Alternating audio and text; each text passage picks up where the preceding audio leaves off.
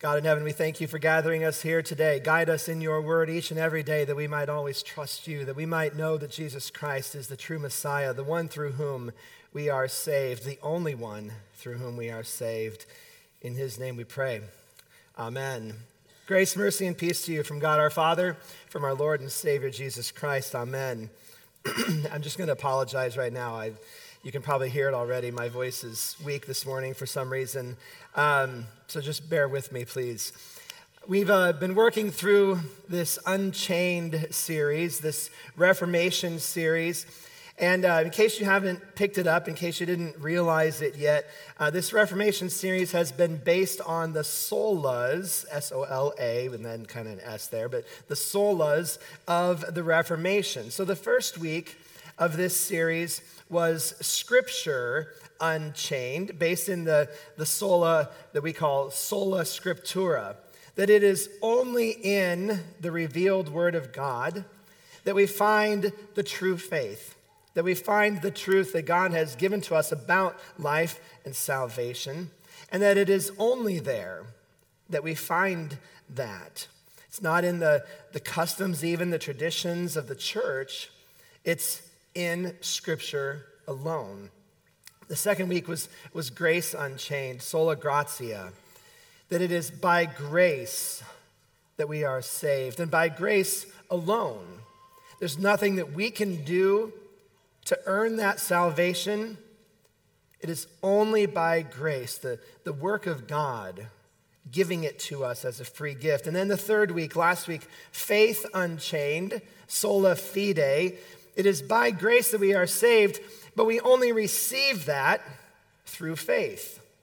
Again, not by our own works, but only by the faith that God gives, them, gives us uh, in, in his working in our lives. Today, as you can see, we have Christ Unchained, Solus Christos. And then next week will be Life Unchained, soli Deo, Deo gloria. That's the Latin for to God alone be the glory.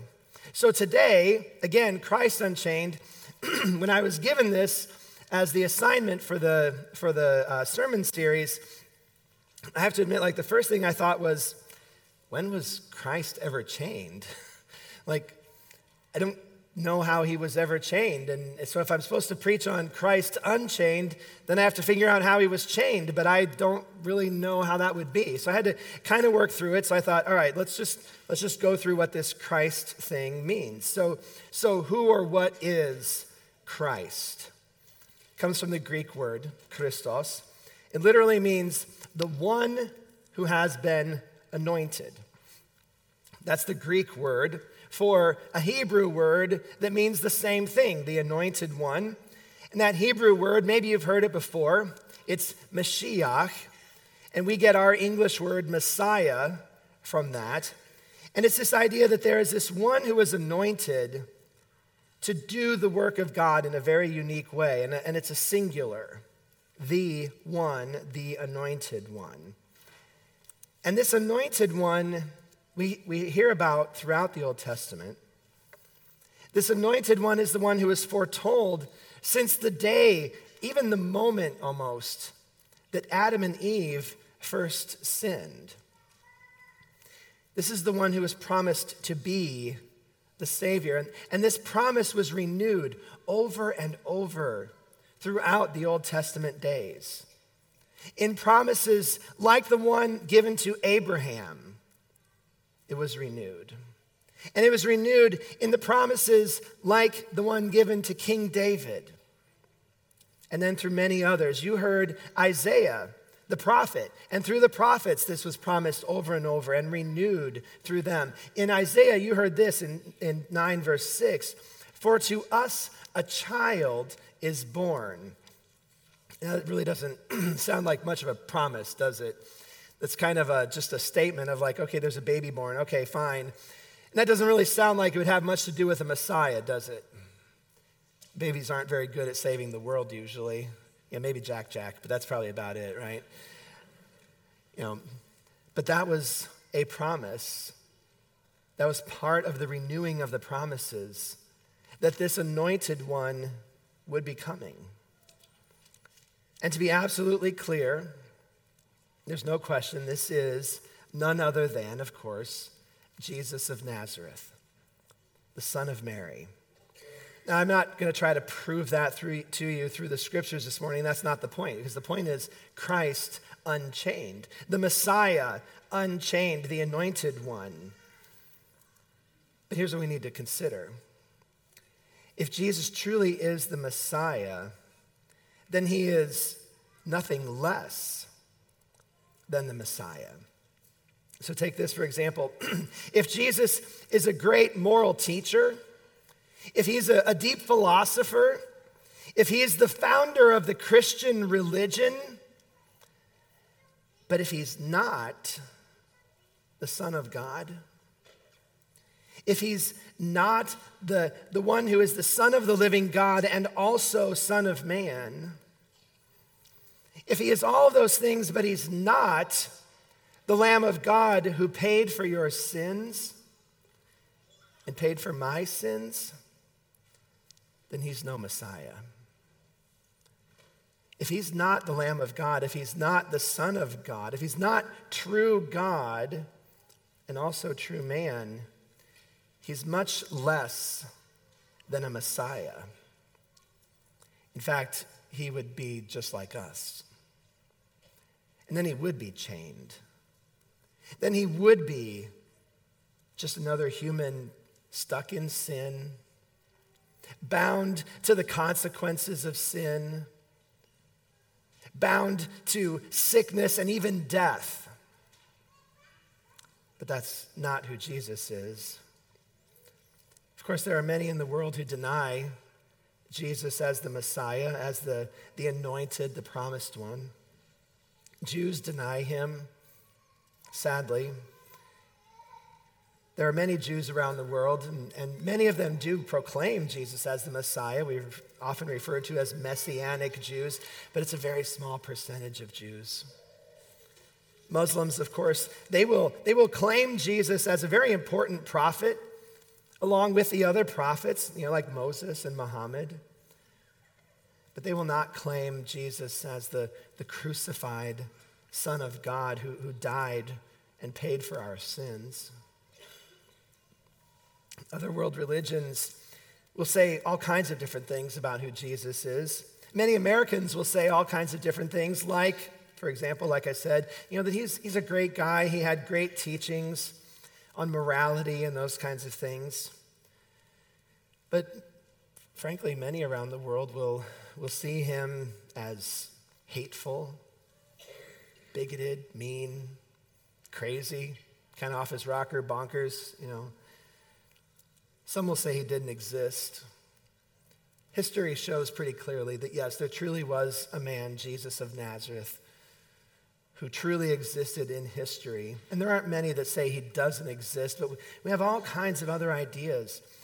And, and really, to be honest, if Jesus is not the Son of God, if he's not truly God, and, and you listen to and you read the things that he claimed, frankly, he is bonkers.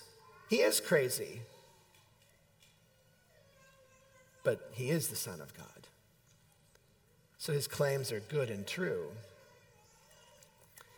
And as I've laid out this spectrum of these ideas about Jesus from, you know, somewhere around this off your off his rocker bonkers, you know, to truly the Son of God, truly Mashiach, true, truly the Christ, it's worth taking a moment and, and you answering for yourself, where is your belief in Jesus along this spectrum? Consider that just for a moment at least. Where is your belief in that? Because salvation comes through him alone. Again, that's the point. Solus Christus. It's only through Christ. Nothing in this world will save us eternally.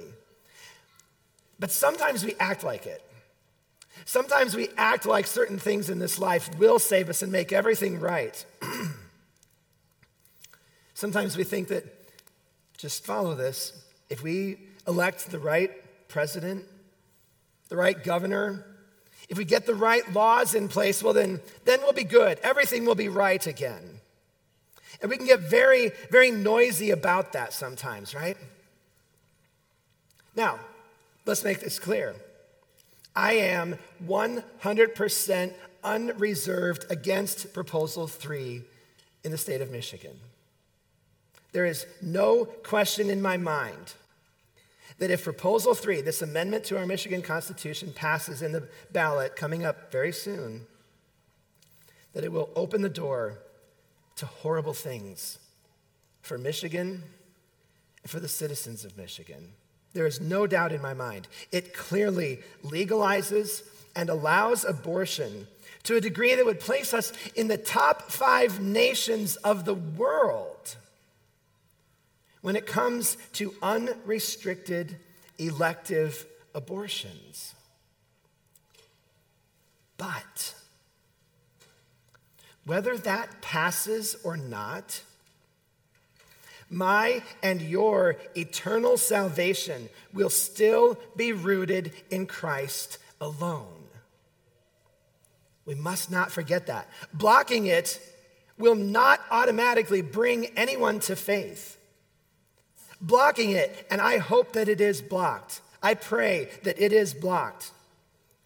But blocking it will not save anybody's soul. Even though sometimes we can get very loud about those things. And again, the moral atrocity that would come as a result of passing Proposal three would stink to high heaven. But our gospel, our gospel mission will remain the same either way. I confidently and firmly stand against Proposal three because it is clearly against God's word. Now, let's balance that. Consider Proposal one and two, because if there's a Proposal three, there must be one and two, right? So there are other proposals on the ballot. Those are a completely different story. Those are completely different. Those have to do with election laws, term limits, and some of the things related to that. I don't have a desire, I don't have a need at all to share about those from right here. Because if I stood here and told you what I think about those, it would only be exactly that. It would be what I think. Because, you know, God's word doesn't say too much about elections and term limits and voter I D and all that kind of stuff, right? It doesn't speak on those things. But just like Proposal three, they have no bearing whatsoever on the work of the gospel, on the work of salvation that God is doing in our lives, through the church, and in the world. Salvation is through Christ alone. And he is not chained by human laws. So let's, let's get back a little bit to the unchained part. So we have Jesus the Messiah, the promised anointed one.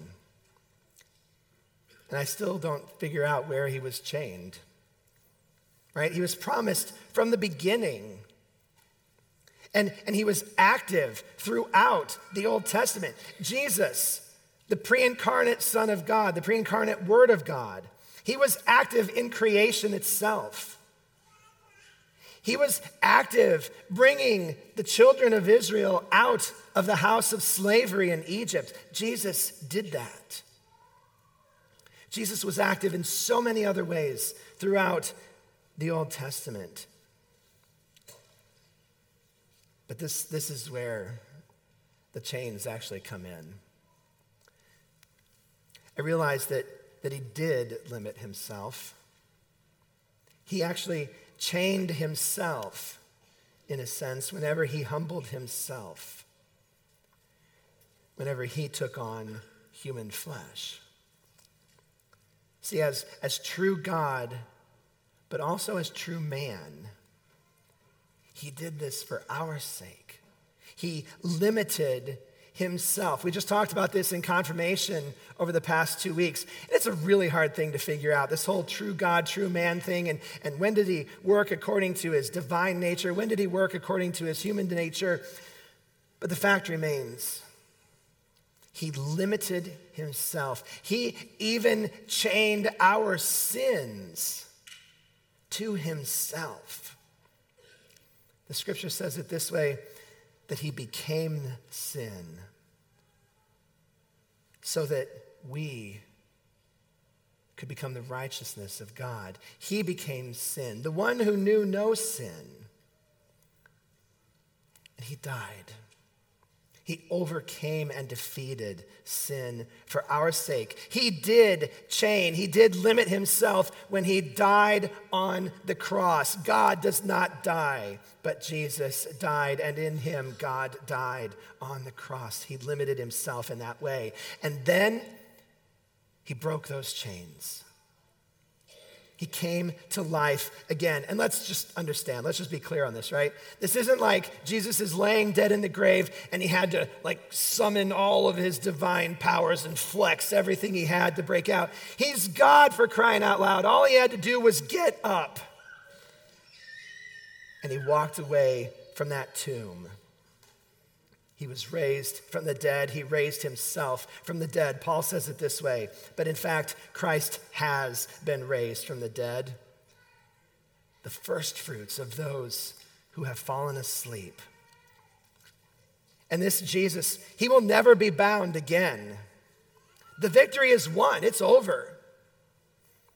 And now that Christ lives fully unchained in our lives through faith, we thank him with our lives. We praise him and give him all of the glory. That's the last sola that Pastor Sean is going to talk about next week. To God alone be the glory. So for today, I'm not going to go down that road at all. I'm going to leave that for Pastor Sean. For today, we remember that Christ chained himself. Jesus is the one true Messiah who chained himself, bound our sins to himself, took them to the cross, died and rose again, and now he lives in and through us. To God alone be the glory. In Jesus' name, amen.